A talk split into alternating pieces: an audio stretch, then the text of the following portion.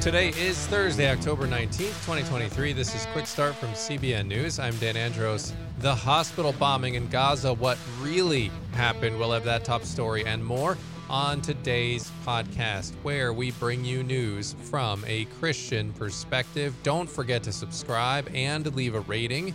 You can email us, just like Barbara did, Quick Start Podcast at cbn.org. It was great to hear from Barbara. But we've got a lot coming up on the podcast today. Joining me now, as always, Trey Goins-Phillips, Billy Hallowell. Gentlemen, what's up on this Friday, Junior? Doing well, doing well. Well, uh, good morning to Barbara. Yeah. Um, and whoever else is here. We're happy to have you. Yes. And we have a lot coming up. I mean, the war in Israel is still raging on. The debate, guys, over this Gaza hospital thing has just been wild. It's so emblematic of the media and the narratives, and we'll dive into all of it here in just a minute. But on the focus, we've got a Bible find for the ages, Billy. We do. Yeah, this couple, they found a Bible, and we'll get into where they found it, how they found it, and why it was pretty surprising and shocking. Very cool. We also have an incredible testimony of a former Hezbollah terrorist turned Christian. CBN's Chris, Chris Mitchell caught up with him. Incredible, incredible testimony. You'll hear that uh, upcoming on the main thing. But first, we're going to get through the news here in 90 seconds. President Biden visited Israel this week. This is as the offensive into Gaza is still on hold. An explosion at a hospital in Gaza caused massive controversy, meanwhile, as the Hamas run Gaza Health Ministry they insisted the explosion was caused by Israel, but video evidence later surfaced that indicated the strike was likely caused by Hamas misfired rockets. President Biden himself said that the evidence he's seen suggests it was Hamas's fault. Contrary to initial reports from Hamas, it appears most of the damage came to a nearby parking lot and not a direct hit on the hospital itself. One of the Hamas leaders quoted in the press blamed the United States, saying it was giving Israel, quote, cover for its aggression. The military said some 450 rockets fired from Gaza had fallen short and landed on the Gaza Strip in the past 11 days. Well, another day, another failed attempt for the GOP to nominate a Speaker of the House. Jim Jordan received even less votes than he did the first time around. They're expected to hold another vote soon. We'll carry it live on CBN News' YouTube channel when it happens. And the Conservative Party of Canada is presently holding a big lead over Justin Trudeau. And the leader of that party, Pierre Poilievre, man, he had an incredible interview, and I wanted to talk to Trey and Billy about that now. For more updates on Israel and everything else, head on over to cbnnews.com. Guys, this clip, Trey, I think you said it to me earlier, and I'm mesmerized by this clip. I don't even know how to say this gentleman's name. He's the, I don't follow Canadian politics all that closely, but he's the leader of the Conservative Party.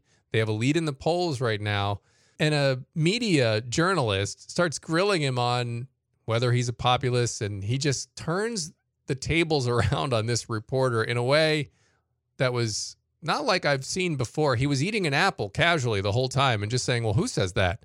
Well, where did you see that? What page of Trump's playbook am I taking it from? Can you show me the page?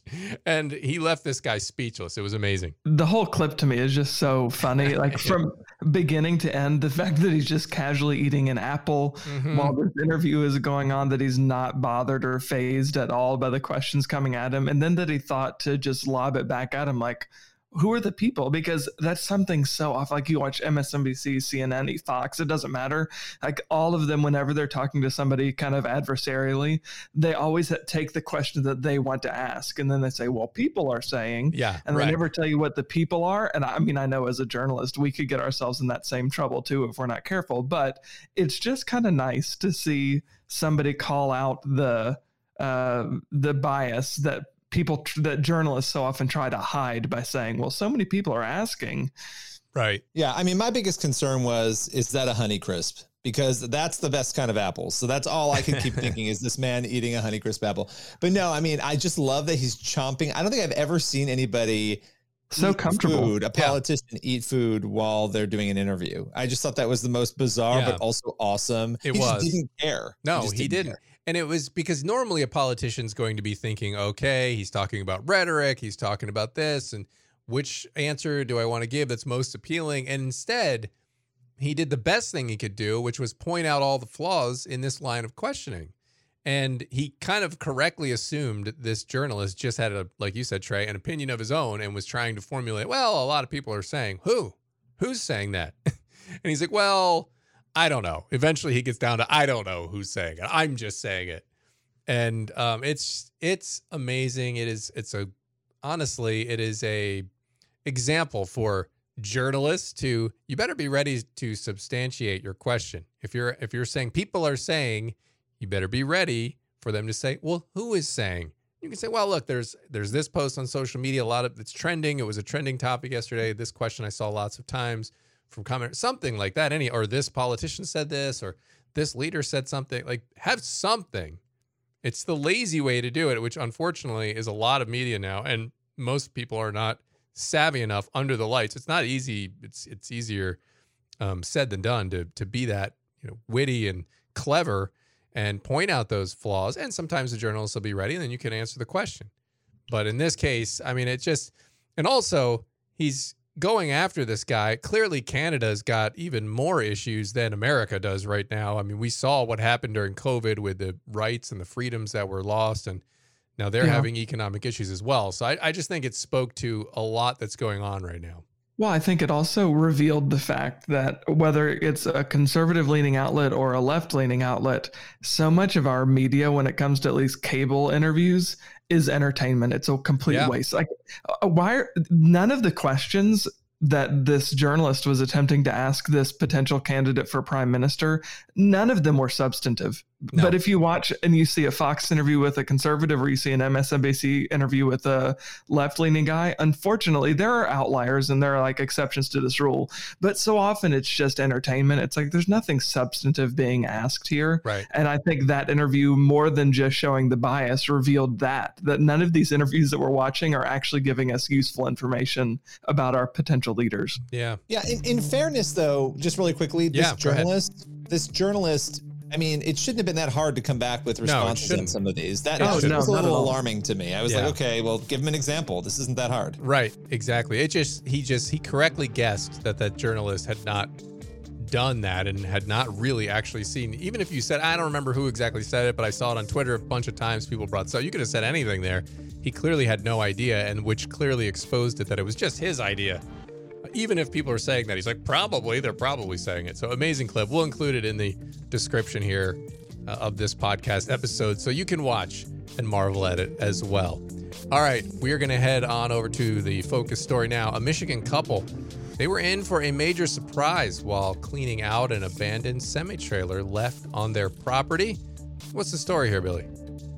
Yeah, so this couple, Larry and Joyce Schramm, they own a storage facility out in Michigan, and there was a semi that was abandoned on this property, and it was filled with all sorts of stuff. And so, you know, it had been there for a long time. They had to go through it and you know throw things out. And this, I mean, keep in mind, this truck had been there, as I said, for a while, and so rain had gotten into it. Everything was moldy. Everything was just waterlogged and ruined except for this one thing. The only thing in this entire semi that wasn't destroyed was a Bible, and it was wrapped in. I guess a bag of sorts and completely dry, this giant old 172 year old wow. Bible. And, you know, inside this Bible, they found all sorts of things. They found cards, letters, marriage and death certificates, records from a family, right? And you're talking again about almost 200 years of, of records and information in this family Bible. And so they found it incredibly remarkable. They were they were shocked. And here they are with this whole family. They don't know this family. They don't know who this person is that owned it, but their entire history in it. That is something else. And what are they going to do with this Bible? Or what did they so, do? So they, you know, they could have kept it, right? I mean, a lot of people would be like, "Wow, this is really cool. This this truck was left here for years." you know, I mean, it's I guess it's ours, right? It's on our property. But they felt really compelled. Um, you know, a they thought this is amazing how old this book is. They said it was quote a neat find, but they felt compelled to try to put the clues together to return this Bible. They wanted to find out who is this family, right? Who are the descendants? Who does this actually belong to? Because they didn't feel that it belonged to them. And the only information, of course, again, there was a lot in there death certificates, marriage, and all that. But the only real information they had to go on was this last name, Wendell. And that was it. So they had this last name and they decided to embark on a journey to try to find who who owned the Bible. And how did they end up finding I mean, this seems like a needle in a haystack to try to figure this one out. It was. And so they, I guess at first, they could not find the family, right? They went on this journey. They could not figure out, they couldn't find out anybody who was related to anybody who was missing this Bible. Again, you know, looking at maybe who owned this semi before it was abandoned. Uh, they ended up contacting WJBK TV, which is a local affiliate. And it was reporters who got involved and started trying to track down, you know, putting their professional skills to use who might have owned this Bible. And so they start reaching out and they find somebody in California. And then that person in California connects them with this woman, Chris Wendell, out in Arizona. And it turns out that the Bible actually belonged to her father and his side of the family. And so they were able to find who owned this Bible, track it down. And she explained that her grandparents were antique dealers. So now they've found the woman, they've got her on, and it's kind of a cool interview. You can see it over at CBN News and over at Faithwire. But she's telling these reporters, look, my grandparents were antique dealers. Her dad had this semi with all this stuff in it, and her dad died seven years ago. And when he died, somebody was supposed to come and clean it out. There was a friend who said, Hey, I'm going to come and clean it all, all out. Don't worry about it. That person never showed up. Right. so she had no idea that this Bible was there wow. at all and she's been on a quest to understand her family history more her, since her dad has died. And so this Bible on its way to her now is actually giving her all the information about her family history, not just faith history, but also uh, other details. Wow, that is something else. I mean, what do you guys think when you're hearing a story like this and you're hearing these details and how it all comes together and how somebody gets motivated to do something and it ties together with what's going on in someone else's life. What are your guys' reactions when you're hearing all this unfold? Well, I just think it's, yeah, it's super encouraging to see stories like this and also just craziness, right? That this, like, how on earth do you find this Bible? So it's like, like one really unlikely thing after the other that they are able to find this Bible, then find the right people who they can contact to find the actual owners of the Bible. So, yeah, it's just encouraging to see stories like this, especially when there's so much negativity going on and there's so many difficult stories. To see something like this, like, is it the most consequential story? No, but is it really encouraging? Is it cool to see uh, these little things that I think God blesses us with, right, to encourage us along the way? And I think uh, this is a great story to remind us of that. Yeah, I was going to add one other thing here. In, in, a culture where we're so busy and we're rushing around and it's all about me, me, me, and and the self, the fact that this couple went out of their way to yeah. try to track this down yeah. and realize right. that this was something that really mattered to somebody, right? That this was really going to matter, and there was a whole history here you know, this woman, you know, Chris Wendell, she said, My dad would be very proud that you guys found this Bible. That would bring him great mm-hmm. joy.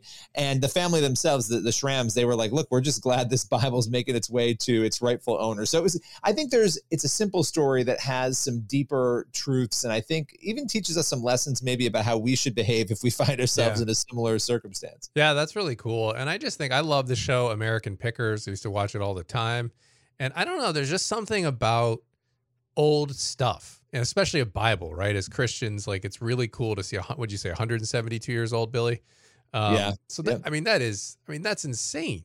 I mean you were talking you know minus 100 that gets us down to 1923 i mean you know the 1800s mid 1800s to get that sort of a little bit of a connection to that era to, just to have a little tangible thing to it just it's really cool. I, I don't know there's something about it that's just really neat. And that, like when I watch those shows, American Pickers, when they're sifting through, and it's not the stuff, it's great to have some cool things. It's that connection to the past, seeing the way things were made and how people did it before all this modern technology. Who's read that Bible and what lives have been changed? And I don't know, it really just makes you ponder when you yeah. see stuff like that. It's really cool. So I uh, appreciate bringing that one to the story, Billy. Really, really cool stuff. Good to have an uplifting one here in the midst of all the chaos that's going on right now. And I would argue here as we head into the main thing that this one's uplifting as well, uh, even though the background is really, really shocking and, and horrifying. But the way God worked in this situation is really incredible Afshin Javid was visiting Israel with his ministry, which promotes friendship between Persians and Jews, when he found himself all of a sudden in the middle of this Hamas Israeli war that launched on October 7th, when obviously Hamas engaged in a horrific, horrific attack. He's a former Hezbollah fighter. And so he's no stranger to violence, and he's now a converted Christian. Incredible testimony. He sat down with CBN's Chris Mitchell to tell this story, and that's today's main thing. When an Iranian ex Hezbollah shows up in Israel, everyone wants to know why I'm here. You were born in Iran. Correct. You were a Hezbollah fighter for three years. Correct. I was on my way to United States to convert Christians into Islam. And um, I had 30 illegal passports at that time. I was arrested, uh, put in jail in Malaysia. I was a dedicated Muslim. Not only prayed the prayers, but I read the Quran once every 10 days, cover to cover. So I was very dedicated.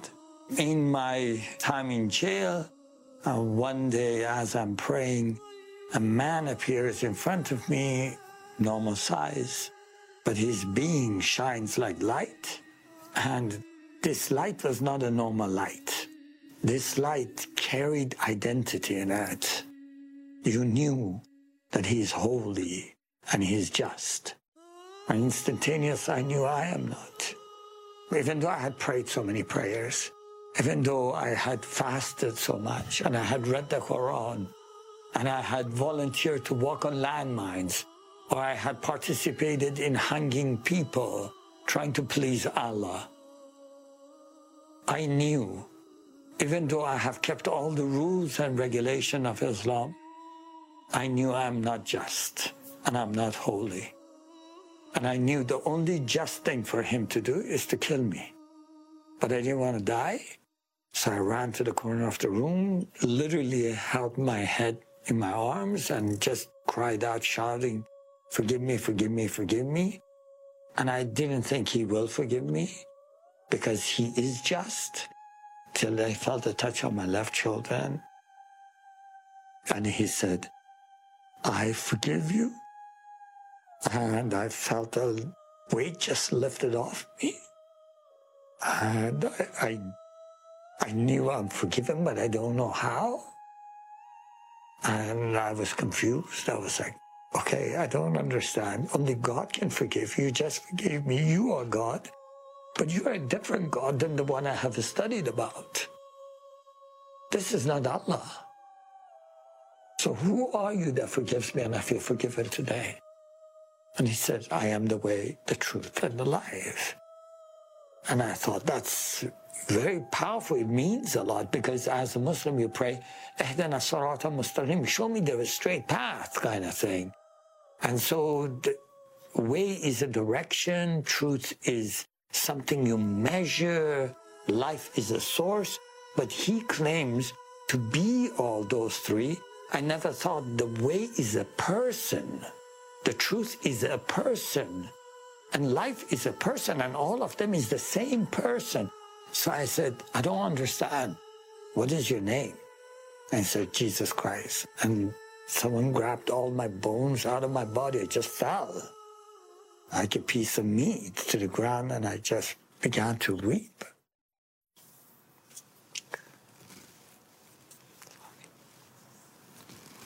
What changed after that?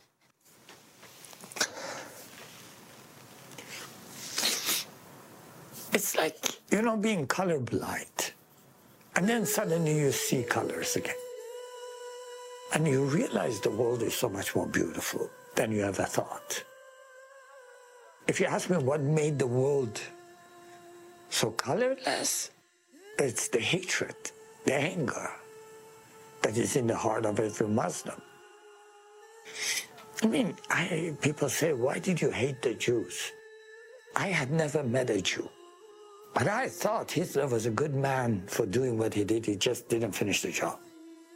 I don't know why I hated them. No Jew had ever done anything bad to me. God didn't design us to hate. didn't design us to want to see someone dead. He did not design us for these things. These are design of Satan. How do you think killing the people that God gave them this land to is going to please Allah?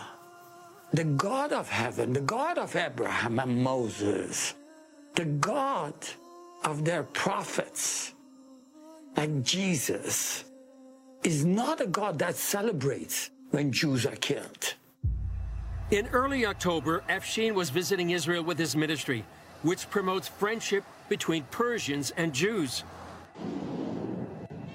But like millions of others, he found himself in the middle of a war when Hamas launched a bloody attack. When Afshin visited the CBN News Bureau, he met another guest, Sasha Ariev, whose teenage sister had been kidnapped by Hamas. He and his wife wept as they watched her story. There is absolutely no justification, no explanation that can make any of these okay. Nobody should celebrate when one of the sons of Father Abraham is killing another. And I just want to say, I'm sorry that your family is going through this. very much. I'm sure that a lot of Muslims around the world they do not want this to happen. Off camera, Afshin and his wife prayed for Sasha and invited her to visit them for dinner. Her reply, I'd be happy to come and bring my sister with me. We are standing with uh, with with uh, all the Jewish people, with the people of Israel, and we are we are mourning their sorrow of their family members that have been lost, but also for the right of Israel to exist. At the end of our interview, Afshin offered a prayer for those on both sides of the war in Israel. You love the world, the whole world, all the people of the world so much that you sacrificed Jesus Christ so that we will not perish but have eternal life. I pray today that the revelation of Jesus Christ would go forth amongst the Muslims and the sons of Ishmael. I pray that you would remember that covenant with Ishmael, that you would go forth because Ishmael is thirsty for the revelation of love, for the revelation of Jesus Christ, for the revelation of salvation.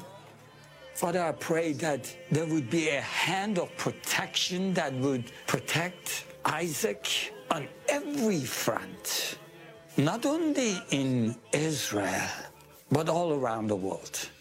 Give us visions, dreams, wisdom to speak peace in this war. In Jesus' mighty name, I pray.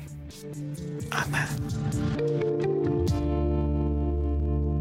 That was one of the more powerful interviews I've seen in quite some time. And again, I will have this one as well, a bunch of links in this podcast episode today. But really amazing to hear that interview and that testimony. And Trey, we've seen this before, but God appearing in visions and dreams to Muslims, it's something that he seems to do with frequency these days. Yeah, it's incredible to see the way the Lord will reach people and also a good reminder that there's nobody beyond the the point of redemption Yeah. in the eyes of Jesus, right? Obviously, we can write people off and we shouldn't, but we so often do. Uh, but the Lord doesn't write us off, and that's that's what most what's most important and it's a good reminder, honestly a convicting reminder. Yeah, absolutely. And um, we're going to have time here on the pod for one last thing. So I wanted to end today on Revelation 1 8. I am the Alpha and the Omega, says the Lord God, who is and was and who is to come, the Almighty. And I don't know, you just hear that interview there, and that's a gentleman who just got hit in the face with that reality. And you see his response to that and what God can pull people out of, as you said, Trey. And it's just, it's a beautiful reminder of just how powerful God is. His arms are not too short to save. Yeah, yeah, it's a great reminder that there's nothing that happens in this life that's outside of God's knowing, right? Outside of his sovereignty. Amen. All right. We're going to wrap it there for this Friday Junior episode of the podcast. As always, get on over to cbnnews.com and faithwire.com for more news from a Christian perspective. Lord willing, and that creek don't rise on us, we shall return tomorrow with more. God bless. Have a great rest of your Thursday.